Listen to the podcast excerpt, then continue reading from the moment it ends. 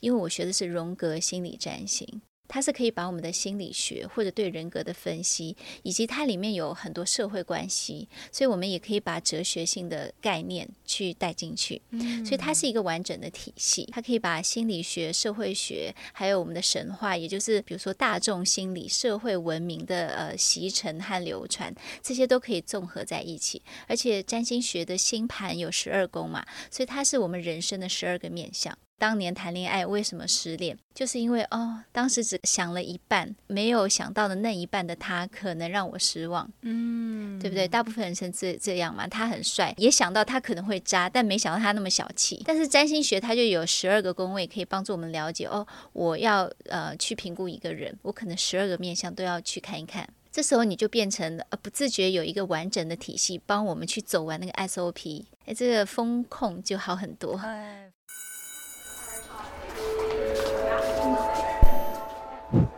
Hello Hello，我是 Janet。你的人生还没有下课，因为我将在这里跟你分享那些学校没教的事。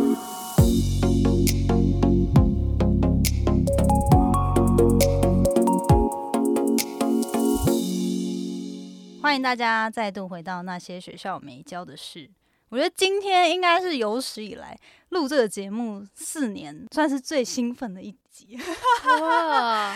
因为相信听众有在听，都都知道，其实 Jenna 对于身心灵就蛮蛮感兴趣的，尤其这一两年就也有在做一些研究了。不敢说很专业，但是就是会试图用各种方法来做一些自我了解。嗯，那可以的话，也会跟听众做一些分享。那今天就非常荣幸，就是邀请到一位占星老师，然后他最近档期非常忙，然后还有荣幸挤进一个时间请他来受访。那就是因为。我觉得他的课程真的太特别了，然后我们自己买了课程之后也很期待他开课，所以在这课程开课之前呢，很荣幸可以邀请到占星老师白宇老师来跟我们聊聊全方位占星学。还有怎么样透过占星学可以更加的认识自己，实际应用的一些落实的小方法。嗯，然后最后当然就是把握机会，请老师帮我解读一下我的星盘，这样。好，所以今天很热情的欢迎白宇老师来到那些学校没教的事。嗨，Janet，大家好。好，那首先我们就请老师简单自我介绍一下好了，因为我想其实很多人应该都认识你，因为你在这个领域也超过十年了，呃，十年左右。对，所以可以跟大家简介一下，就是，哎，你怎么踏入这个领域？然后现在主要在从事什么样的事情？我原本本业是金融业啊，对，然后后来到科技业，再后来做了一阵子家庭主妇，然后有一天觉得，哎，人生怎么除了很唯物主义事情之外，哎，有些事情我看不懂。比如说，我曾经呃有过濒死经验。对那个过程，我会觉得哇，人生可能好像不是只有物质，不是只有 physical 的东西，mental 的东西好像要开始重视起来，所以我就去探索，哎，身心灵界有什么？所以一开始我去接触身心灵的时候，是看《西藏生死书》，我很好奇，但我们活生跟死，对。虽然孔子说不知生焉知死，但是有时候我们每天知道自己活着在做什么，但很好奇那些死掉的人去哪了。对我从小就好奇，但是有过濒死经验的我就更好奇。对，然后就发现哇，原来人在我们的意识之外，还有潜意识，还有我们自己向往的。不同世界，比如说，对啊，有些人是想要修仙，有些人是想要呃成佛，有些人想要做自己想做的事。我就觉得哇，原来有不同的意识观，不同的价值观。在这个过程中，我觉得身心灵至少有一点是我原本理性的我觉得很有趣的一点，就是它开拓了我的思维。嗯，对，不然我以前认为的活着就真的有一些 SOP。对对。但身心灵的世界让我觉得，哦，可能倒着走也可以哦。嗯，所以那时候是因为有面对到你说的濒死经验，是因为那个转折，所以去探索吗？还是说还有其他的某些理由？呃，其他就是我的嗯婚姻关系也是有问题。嗯，对对对。所以后来我觉得，嗯，我开始觉得。不管是关系的问题还是健康的问题，最终都是要回归到自己，嗯探索自己是人生必经之路。嗯对，如果只想要解决问题，没有探索自己的话，可能问题一次可以解决，但是它会重复出现。是，对，而且其实追根究底都是差不多的议题。对，所以最后，我觉得还是自我探索这件事情蛮有趣的，因为我们才是世界上最熟悉的陌生人，那就是自己。这个好深奥的一句话。那所以你当初刚刚开始接触的时候，去了解这些生与死的议题，嗯那又是什么机缘下接触到占星？哦，占星是这样，我原本是学催眠疗愈，嗯然后这是为了疗愈，就是让自己呃不要那么的理性，放松一点。再后来我就觉得哇，原来身心灵很多人都是靠直觉在做事情，但直觉这件事情就很奥妙，它运用的好，其实可以抓到很多我们当时无法觉察的讯息，但运用的不好了，真的可能会病入膏肓。对对对对，就完全有一点不可思议。我后来就觉得直觉这件事情很重要，就问我当时的身心灵老师们说，有什么事情是可以发掘人的直觉的？他们说，哦，天使卡、啊。然后后来我去接触了天使卡之后，知道有奥修禅卡。哎，天使卡是很直觉，但是我觉得它有点天马行空。奥修禅卡，奥修是一位呃哲学家，也是教授嘛，所以我觉得他的某些理论和直觉呃有点身心灵的东西加在一起，我觉得有可解释，因为他有哲学思维和科学思维，就是辩证的论法。一件事情从正面看怎么样，反面看怎么样，我就觉得哦，这个我可以接受。嗯再往后，我就自己自学了心理学，大学本科部的呃心理学，然后我自己后来也有上呃心理学的呃心理科的研究所智商系，对，然后在这个过程中，我觉得哦，心理学也很棒，让我们看到一些人呃什么样的原因，什么样的结果，就是心理的途径是什么。对，但是这些心理，我后来越学越觉得。心理学的东西，它就是一个无菌实验，哎对，因为每一个实验的背后，它对条件的要求是非常苛刻的。，对但是现实生活中不会有那么干净的人生。对对我不会同时只有一个想法，最后变成一个结论。对，我们一定是像 j e n 刚刚说的啊，我是有点矛盾，嗯对，一面这样，一面那样，但我还要并存。对对，所以人生好像心理学只能帮助我们理解一部分的自己，无法全然的解释。后来我就去学西方哲学，然后也跟着我的老师学东方哲学，就儒释道。然后在学哲学过程中，我觉得哦，它可以厘清很多概念，什么是人，什么是时间，什么是个体，什么是关系。可是太抽象了。如果我今天失恋了，你告诉我说什么是人，我说哦，人就是好人和渣男，我就觉得我刚以为你要蹦出一一句文言文，然后我说哦，那真的是大家会完全崩溃。哦，对，东方哲学，比如说，呃，天地不仁，以万物为刍狗，你就觉得啊，这跟我失恋有什么关系？对啊，对所以，啊所以在这种状况下，我后来发现占星学这件事情就很可爱，它是把我们，因为我学的是荣格心理占星。它是可以把我们的心理学或者对人格的分析，以及它里面有很多社会关系，所以我们也可以把哲学性的概念去带进去。嗯所以它是一个完整的体系，它可以把心理学、社会学，还有我们的神话，也就是比如说大众心理、社会文明的呃习成和流传，这些都可以综合在一起。而且占星学的星盘有十二宫嘛，所以它是我们人生的十二个面相。当年谈恋爱为什么失恋？就是因为哦，当时只想了一半，没有想到的那一半的他可能让我失望，嗯，对不对？大部分人是这这样嘛，他很帅，呃，也想到他可能会渣，但没想到他那么小气。啊，对但是占星学它就有十二个宫位，可以帮助我们了解哦，我要呃去评估一个人。半导体不是只有护国神山，想投资真正的隐形英雄，力争上游就对了。国内首档锁定全球半导体上游设备与材料厂的 ETF，中信上游半导体股票代号零零九四一，带你与科技王者中的王者同行，指导半导体核心财富。二月二十六到三月一号称王募集，申购速洽中国信托投信与全台各大证券商。投资一定有风险，基金投资有赚有赔，申购前应详阅公开说明书。它就有十二个宫位，可以帮助我们了解哦，我要呃去评估一个人，我可能十二个面相都要去看一看。这时候你就变成呃不自觉有一个完整的体系，帮我们去走完那个 SOP。哎，这个风控就好很多。哎，风 风险控管、风险管理，对嗯你的预期就会更加的清楚。对对，所以这嗯蛮适合理性人的。如何把感性和理性结合起来，靠一个很棒的工具就可以结合。嗯嗯，然后占星学里面不仅有十二宫，还有大家知道的十二星座，还有加凯龙的话十一大行星，它其实都是不同的议题。嗯行星的议题就是我们面对什么角色时候会怎么扮演。对，比如说太阳就是我们的本性，呃，我面对爸妈的时候，我就会拿太阳出来。对，但是工作呢，可能就是我的面具，所以我面对同事的时候，我就会拿上升出来；面对另一半，可能就是我的月亮，我就会炉他，我就不会拿太阳，呃，可能少量的太阳，但绝对不会拿上升对他。对，先生，请问要吃晚餐吗？不可能 请问如何帮助您呢？不可能。对，通常都是要吃火锅吗？还好。要吃什么吗？还好。所以就是他可以呃，十二个星座，我们每个人星盘都有，所以我们可以看到不同角度，我们是怎么扮演那个角色的，我们是如何人格分裂，还还能知道我是谁。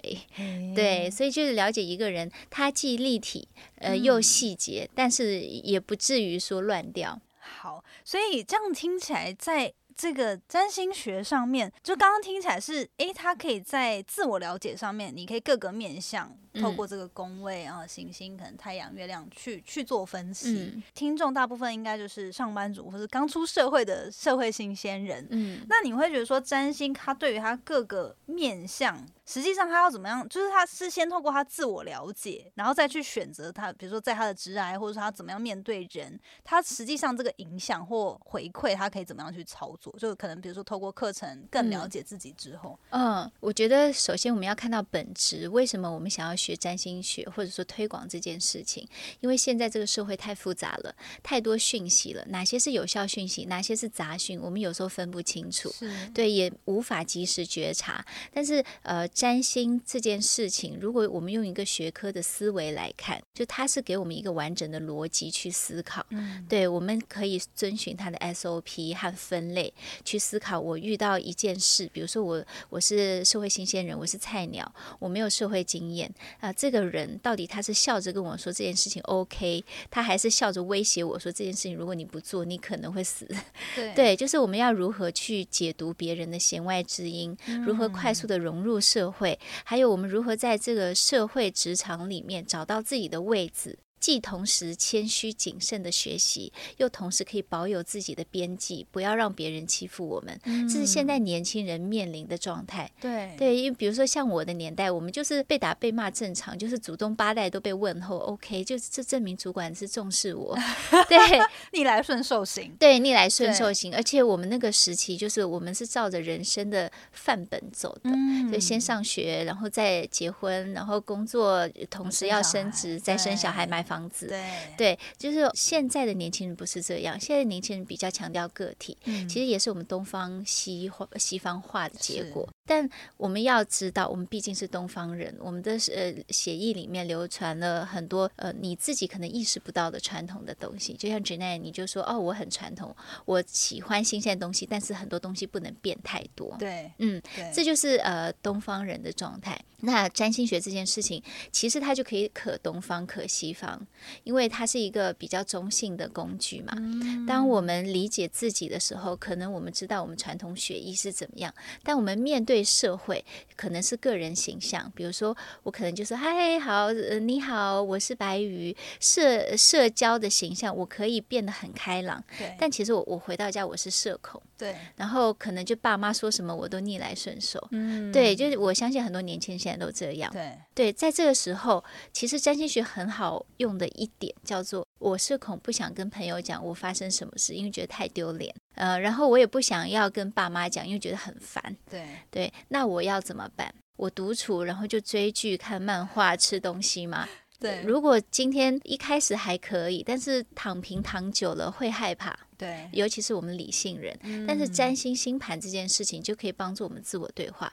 诶，我到底是为什么？我为什么想要晋升的时候，那个人就我为什么想要在求进步的时候，那个人觉得我想做太多，对他想要排挤我，那我到底是要理他还是不理他？我的个性是适合去打仗，他如果排挤我，但是他阻碍了我的工作的发展，我是要跟他战。还是我要逃？对啊，对透过星盘就可以分析出来你可的策略。可以，既然到此，哎我们就举例。对对，如果我如何去分析我是要战还是逃？面对工作的时候，首先我们要先看自己的太阳。诶，嗯我们工作不是要看上升吗？不是哦，我们还是要回归本性。对我们人还是要先知道我是什么样个性。假设我的太阳是金牛座，哦，好像比较被动，好像比较被动。我在工作上可能别人攻击我，我可能稍微表现的平和一点、委婉一点。但是不要忘了，金牛在另外一面，他是想要享受生活的。所以今天如果是事关升职加薪，那不好意思，他可能会选择战。哎对，那到底是战还是逃？我确定我是想要升职加薪，但是被同事弄了。那我的太阳是金牛，这时候我要怎么决定？来看一下你的上升。如果你的上升哎刚好是火象星座，好，直接去打仗，对，去去找同盟军，跟呃跟客户讲说，我们再做一个很棒的案子，冲出去，我用业绩说话。对，哎假设他的上升是水象，那可能会想很多，不敢。那这时候是不是可以去找同事或者是好朋友问一下说，哦，有没有什么方法可以让他不要这样针对我？那我也可以延迟呃半年不要加薪升职，但是呢，我默默的在那边耕耘努力，看有一天是不是可以用业绩说话去弄他。嗯，对，也不叫弄他哈，我我讲的好像太太直白、太诚心诚意了，不太好。对，这一时间也没有没关系，我觉得这很精准，一时间对找不到一个更好的词。对，其实这这这种情绪，我们只是去描述我们心里真正的想法，只是我不要在外面表现出来嘛。对，但这时候啊，我是水象，我就一定要这么的甘愿被打吗？嗯我可能不敢站。对，但我上身是水象，我的太阳是金牛，这时候我们就要来看一下你的第四宫。第四宫是我们的安全感。对，如果我的第四宫是土象，哎，不好意思，你可能在直癌规划上要强硬一点，因为土象星座它在核心竞争力上一定是一点一点累积的。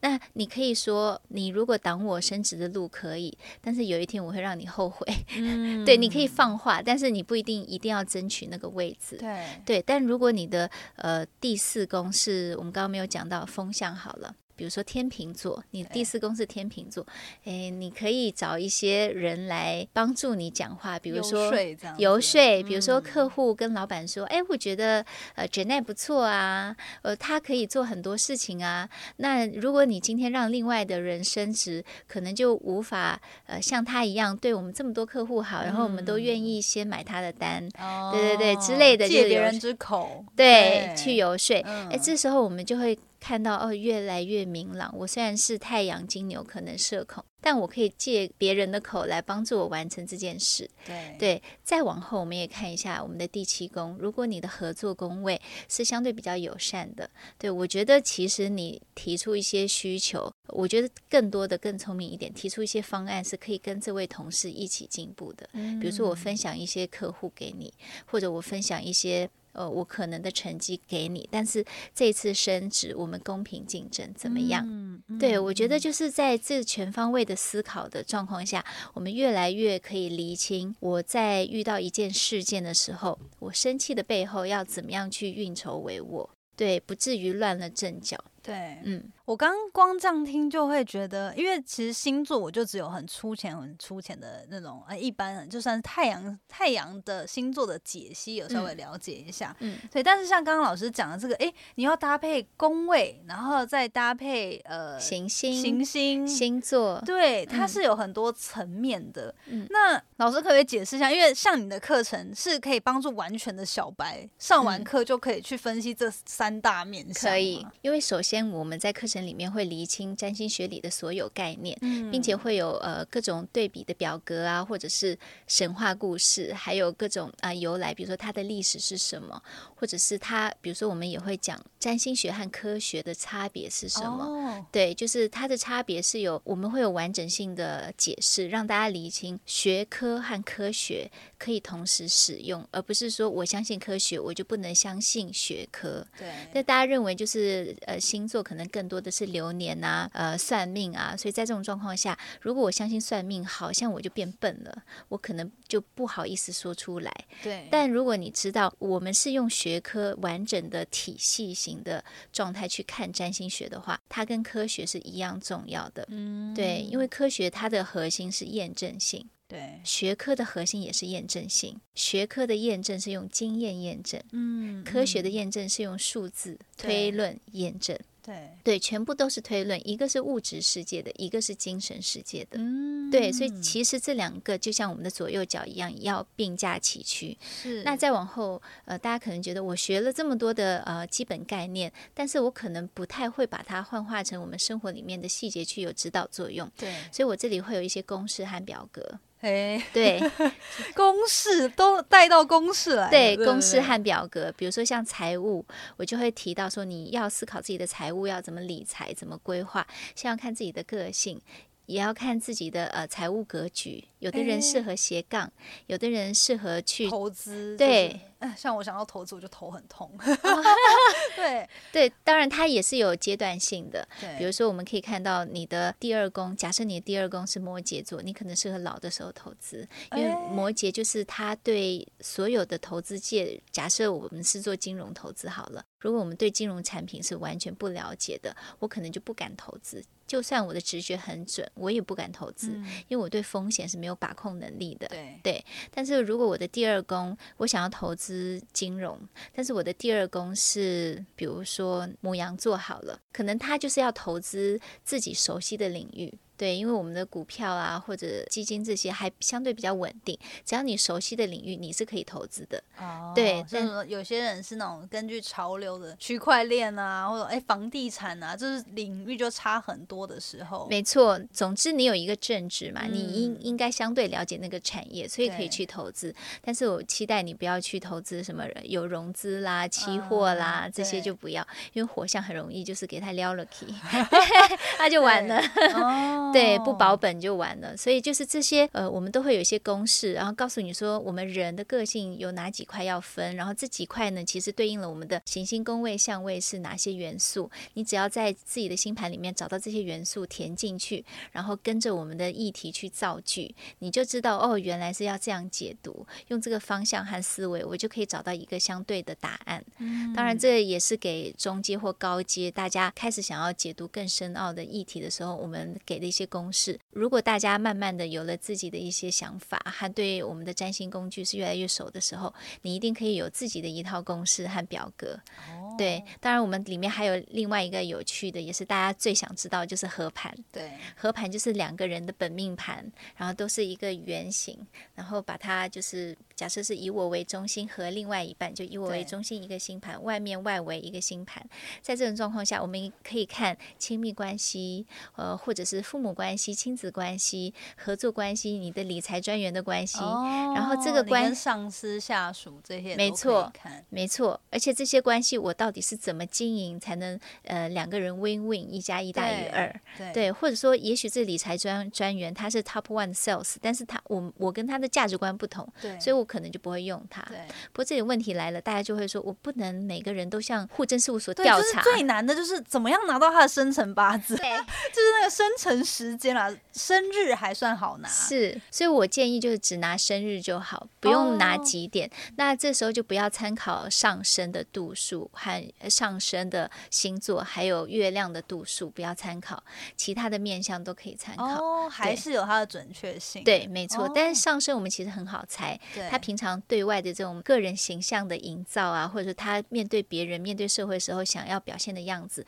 就是他上升。所以我们其实不需要知道月亮的话，也就是他的私密生活、他的饮食起居啦、跟家人的心情啦，或者是他内在需求，这是谈恋爱才需要知道。嗯但是也许我可能暧昧时期就想要看的话，你可以看金星啊，呃，然后第六宫也可以看啊。第六宫里面可能我们不能看度数，但是我们可以看里面有什么行星，也可以大概猜一下。哦，对，我们都会在课程里面教大家。这感觉嗯未来学过这个课的人，就是大家跟他交友都要很谨慎，就感觉 哎、一进到他的交友圈就全身被扒光，很容易被看透的感觉。没，错，而且当这个工具全部内化之后，你不一定拿着星盘去看人，你可能直接看他就看一半了。哎、对，所以所以老师现在其实看人，有些时候也不用问到他的资讯，就大概可以猜出个八九成这样，是不是？呃，八九成不敢说，六成以上一定有。然后一个大方向可以知道。对对对，出于尊重，我是不会多延伸。但如果今天我有警惕心，认真看他一下，可能八九成有。哇，好好神奇哦！所以大家如果有机会上到老师的课程，你会觉得说，哎，透过解读星盘，因为刚刚听起来是你可以比较全面性的认识自自己啊，优劣势，或者说在你真正遇到什么状况的时候，你透过星盘可以去帮自己分析一下怎么应对的策略。嗯，然后甚至是说从课程中也可以学习到你跟你现在喜欢的对象，或你的另一半，或者说哎其他你想要更深入了解有合盘这样子的课程。嗯，好，但是如果说针对真的是哎课程完后，我们在日常每一天，你觉得去学过这个课程，可能可以帮助到大家日常生活中哪一些面向？我觉得第一个就是非常好的习惯，叫做反思。嗯，对你每天看一下星盘，就好像在看自己的灵魂地图一样。可是它不是每天都长一样吗？但是你对它是不会变的嘛，对不对？没错，但是你对它的理解会变，因为每一颗行星、宫位、相位和星座都有很多延伸的解释。我们可以很物质的生活化的解释，也可以相对比较精神性的解释，但更可以灵魂性的解释。比如说双鱼座好了，对我们比较生活性的解释，就是平常他比较懒散，比较忙，然后爱幻想，喜欢脑补，小剧情很多。然后比较精神性的解释，就是他喜欢服务别人，然后总见不得别人不好，总想要关心一下。然后同时双鱼有另外一个个性，叫做很实际，平常被欺负太多，所以拿钱呐，拿工作啊，你对我是不是好？你愿不愿意花钱在我身上啊？这些相对比较实际一点。再往灵性的方向。他可能就比较慈悲，包容心很强，愿意同理心，甚至他的直觉很强，可以你伤心的时候，他可能心脏也会痛。对，就可以往更高的方向去看。那当然，灵性的另外一面就是上瘾。我可能对身心灵上瘾，我 不愿意面对现实，只是 a love and peace，然后就没了。对对，或者说我对某一些回到这个灵性上，可能会反噬到我们生活。我可能会有酒瘾啊，会有药瘾啊。有些人可能就是吃安眠药也是上瘾啊。对对对对，我们每个人都有双鱼座的特质啦。嗯，对对对，所以大家可以去研究一下。呃，你在。某一些地方，如果卡在那里，在某一个生活习惯，我卡在那里无法改变。比如说，我可能吃太多、太胖，对我每天都觉得自己睡太晚，但每天都不自觉四五点才睡。好多年轻人都这样。对对，你可以研究一下你的星盘，其实有解法的。嗯嗯。哎，那我想要问一下老师，就是星盘也可以看到过去跟未来吗？没错，因为我我就想说，星盘不是每次就是因为我们那个数字是定的嘛，所以盘应该看起来都是一样。嗯，可是它也可以去追溯过去或未来会发生什么事情。没错，两个方向可以追溯，一个就是大家常用的流年星盘，把流年星盘和我们的本命盘合盘。透过流年星盘，每年的星盘不一样，每个月的，还有每天的，也有占卜星盘，就是每个小时的、每分钟的这种流年星盘跟我们合盘，我们就可以看出过去可能发生过什么事，未来可以发生什么事，我们都可以做推测，对，或者是做回顾。那另外一面就是从我们的本命盘里面也可以看到，比如说我们的第一宫到第四宫，可能就是很小的时候。大概国中以前，有些人可能心智比较晚熟，就是高中以前。对，第四宫到第六宫，可能就是我们上班左右的时间之前，就青年之前。对，然后也可以从父母，你的父母关系里面可以看到，小时候你是被父母怎么对待的。从那个是看第四宫、第十宫，或者是看太阳、月亮。那也可以看到你睡眠习惯怎么样，过去的睡眠习惯怎么样。这个可以用询问。这时候我们就不是说，哦，你的月亮在。对。不一定要看月亮，也可以看太阳。对，你的太阳在第八宫，第八宫就是比较隐藏的，呃，比较黑暗的。所以哦，太阳在第八宫，所以你晚上都不睡觉，都是白天睡觉。如果工作可以的话，大部分人是这样。但是太阳在第八宫也有另外一个解释，我会问他嘛，你是晚上不睡觉，白天睡觉的人吗？多数会说是。但 假设他不是的话，就说那你过去是吗？假设他也不是的话，可能太阳在第八宫的意思。就你可能睡眠不太好，容易醒或者容易多梦，或者是你运动之后睡眠会比较好。哦，它有很多解释。对，这也是我们顺便可以带到过去和未来，顺便帮大家从哲学上理清一个概念，就是我们的过去是什么？那是你的过去吗？其实现在的你才是你嘛。过去的你已经不见了，所以我们的过去其实是全部都是你想要记得的回忆。诶，是诶，对，不管好的还是不好的，而且不见得真的是真实发生的，对，就是你的视角，对，嗯对，而且你想要记得，对你你不想记得，可能它就被扭曲了。对，对，那未来的自己，呃，有一部分是我们对自己的期待，呃，有些就是里面有我们的盲点呐、或不愿意面对的逃避的部分也有，所以未来没有发生，不是哦。之前不是有心理学有做过一个实验，就是我们眼睛看到的东西，其实是我们大脑里面已经有那个讯号，对，对，已经有那些讯息进来了，我们眼睛才看到。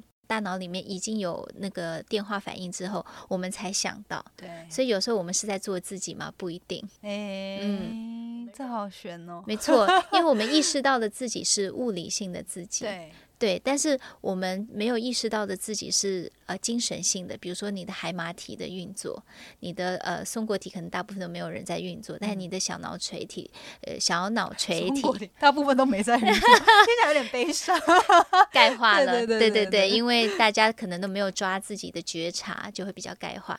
那小脑垂体的话，可能它释放很多，比如说催产素啦什么，透过我们的迷走神经，帮助我们去做各种全身的肌肉的征集，可能是紧张流汗，可能是放松开心，都有可能。对，对这些，我们是好像一个机器一样不不受控制的，是，它是我们在及时的觉察我们的灵性和我们的感受之后，才有机会跟身体同步的。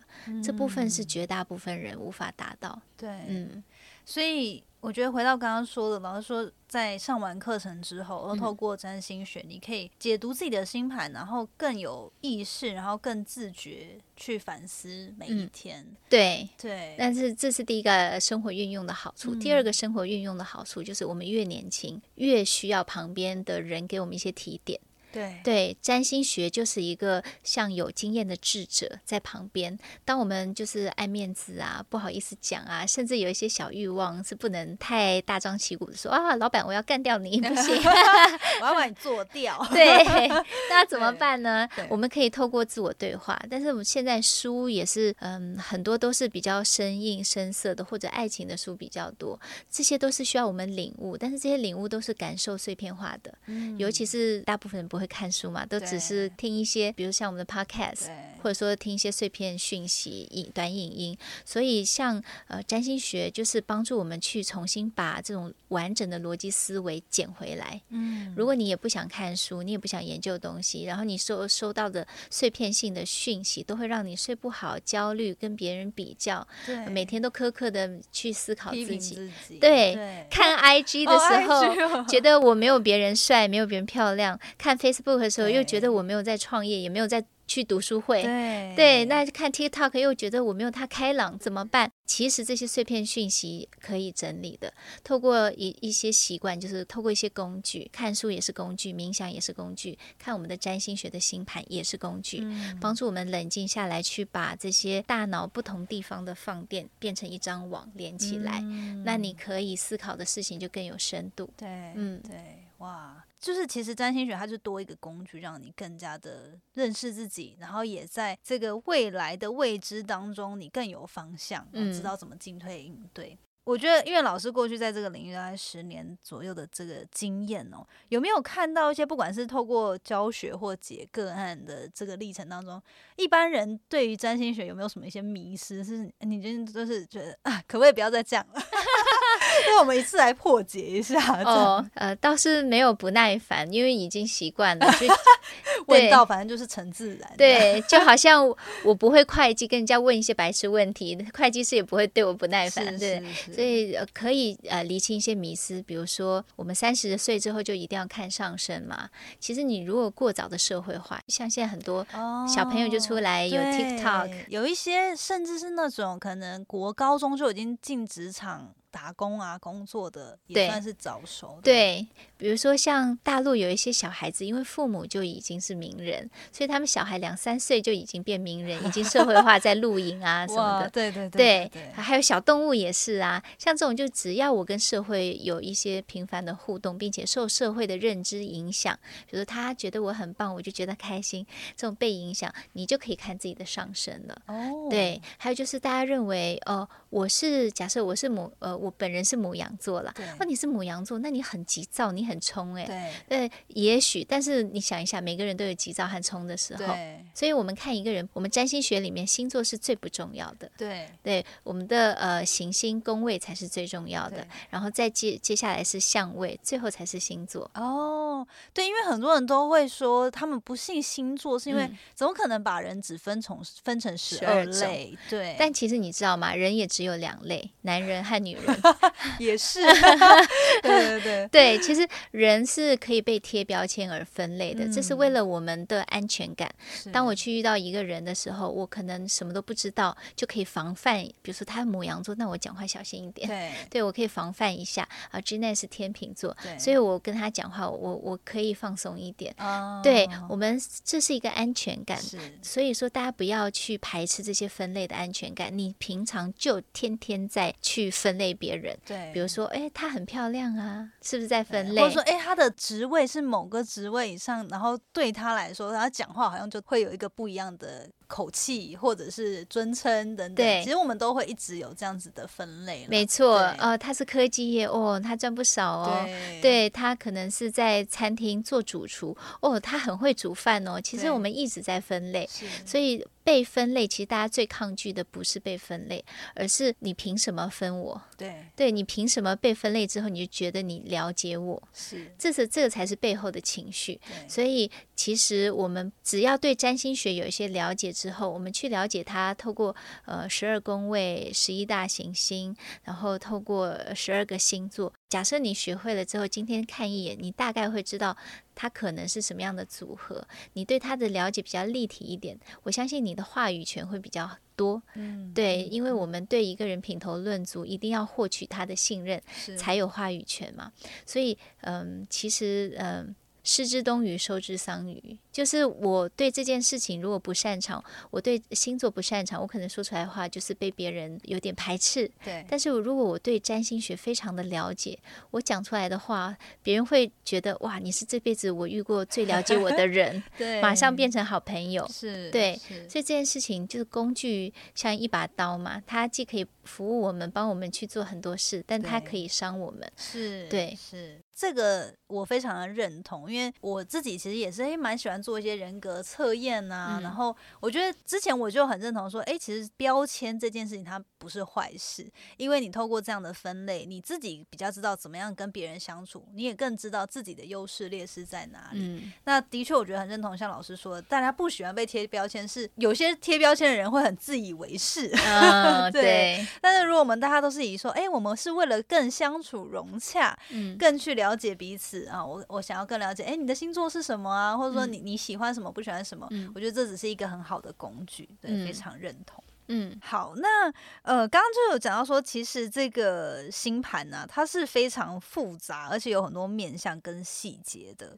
那如果说有些人，因为不见得所有的听众都有机会可以上到老师的课程，嗯那你会觉得说，他如果在自我解析，不管是透过老师的课程，或者他有一些其他的资源去学习，你你觉得看就自我去观察星盘有没有，比如说最重要的关键点，嗯或者该注意的事情？是最重要的关键点。如果你拿到一张星盘，你希望用心呃占星学这个工具去了解人事物的话，首先你要看一下它的太阳、月亮在哪里。嗯太阳代表它的外在的样子，社会性的样子；月亮代表它的精神性的样子。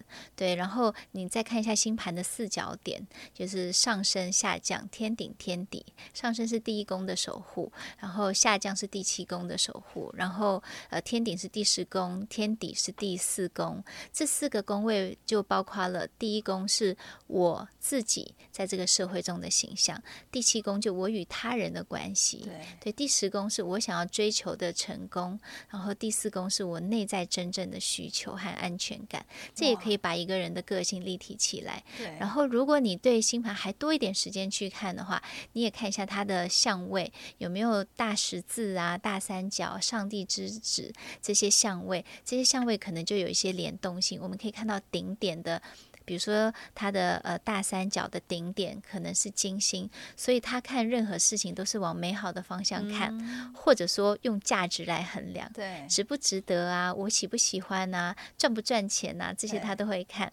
所以就是我们透过一个占星，很快可以把一个人的内在位。外在快速的连接起来，然后这个弱连接可以帮助我们第一增进人际关系嘛？我比较愿意观察他，至少他是一个善意。对对，那每个人都希望被被了解，渴望被看见。那第二就是我用星盘这件事情，也许我提到一些他自己觉得哇，你这么了解我，那你再说说看，我有哪些优点，我有哪些缺点？这个话题的开启很好，有一些沟新的沟通的一个话题。没错，没错，也会让他觉得呃被吸引，因为我们每个人都希望有人有我觉得我愿意听的那个人。对，然后他可以讲一点我的优点，我会开心一下；讲我的缺点，我会觉得哦，那我注意一点。每个人其实大。大家都喜欢多少反思一下，让自己更进步嘛？对对，最后呃，如果我们这个星盘运用的好，你这些元素都看到了，但是你也没有机会跟他聊天，但你会做到几件事，就有些事情意料之内，你也不会太生气。哦，对。对对，我觉得人就是这样，很多事情我们都可以尊重，很多不同我们都可以包容，但是这件事情有没有吓到我很重要。是，就是一个措手不及，就反而很难应对。对，这个世界节奏太快了，我们自以为自己知道很多事，所以一旦被吓到的时候，那个不安全感真的会反击。对，哦。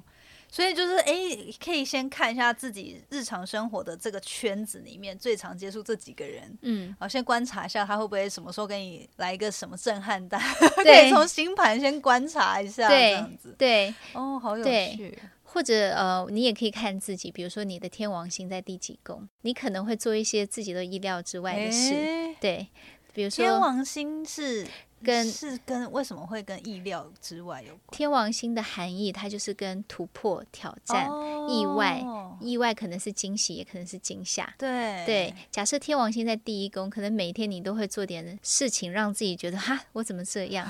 有时候走路不小心撞到桌角，真的有一些人会这样哎。对对，或者想说你是不是都没有，就是你常常心都不在。现在，对，所以你才会去做做出这些事情。对，所以他其实，但他做呃，假设是危机公关。对，或者是马上有效率的事，或者是他很专业，但是这个区领域需要改革改变的，他可以做。嗯，对，但他可能就是大智若愚，生活上就怪怪的。对耶，哇，那这时候真的是，我觉得透过星盘，你可以更了解自己平常以为的缺点。哎，他的另一面，他可能就是一个很强大的优点，怎么样去看待？对，当你看到自己的缺点的时候，千万不要马上，除非这个缺点是伦理道德问题啦、社会安全问题。那正常的只是精神性、个性的，没有任何病理状态下，我觉得你可以稍微观察一下这个缺点是怎么构成的。如果他让你觉得，假设就我们刚刚讲的生活上容易撞桌角，这个如果他让你觉得还好，你自己忍忍受得住的话。对我我 我觉得你就可以练一下，就是练一下重训啊，或者是拳击，让自己就是躲闪能力快一点，肌肉征兆力强一点。但但你可以思考另外一点，就是我我可以做哪些改变？我每天都可以做一些新的改变。而每天做改变的人，可能在媒体上你就是很有话题、很有噱头的人。那如果你是出书的时候，你很有很多呃不同的书的领域可以被你开发。如果你是饮食，说不定。叫什么量子力学嘛？量量子呃分子料理，对分子料理量子 哦量子 对量子纠缠吗？突然讲到能量学，真的对，就是像分子料理，可能也比不上这个天王星在第一宫的人他的创意，很有创意。嗯嗯，我觉得就是当我们把缺点。接纳，然后愿意去深入挖它的时候，我们会看到自己的特点。对，对，我们每个人都不想要跟别人一样。是，对，是，嗯。接下来呢，要进到本日最最兴奋、最期待的部分了，也是最赤裸的。真的好像也是哈，没关系，太不适合分享，到时候我再把它剪掉。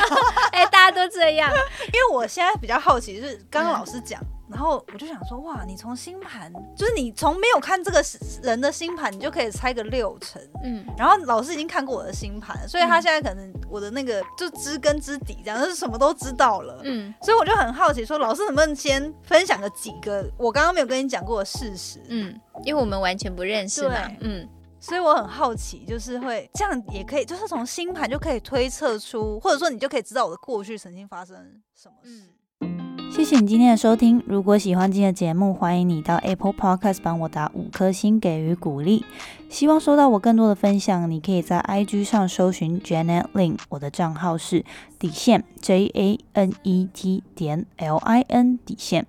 想要消除 Monday Blue，也欢迎你订阅我每周一都会发送的 Power Mail 电子报。二零二一年，Jenna 也将在每个季度举办听众专属线下聚会，促进大家可以交流成长。有兴趣参加的话，也欢迎报名关注哦。所有的详情都可以在资讯栏中找到哦。那我们下次见喽，拜拜。